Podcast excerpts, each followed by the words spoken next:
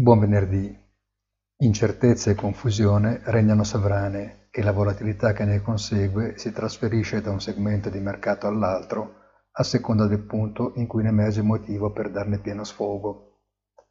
Nella mattinata di ieri, l'intervista al vicepresidente della BCE De Guindos, che ha segnalato come le proiezioni economiche di giugno determineranno le decisioni di politica monetaria, è stata immediatamente interpretata dal mercato come una concreta possibilità per un rialzo anticipato dei tassi in Europa, a dispetto di quanto detto da Lagarde nell'ultima conferenza stampa.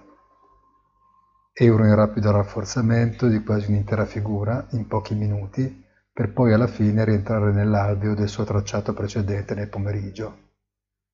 Ma questa sorta di schizofrenia che colpisce a turno categorie o singoli asset è un male a cui ci si sta ormai abituando perché se è vero che gli agenti economici non amano l'incertezza, come è ovvio, la speculazione finanziaria invece se ne nutre senza quindi lasciarsi sfuggire alcuna opportunità per poterne trarne vantaggio.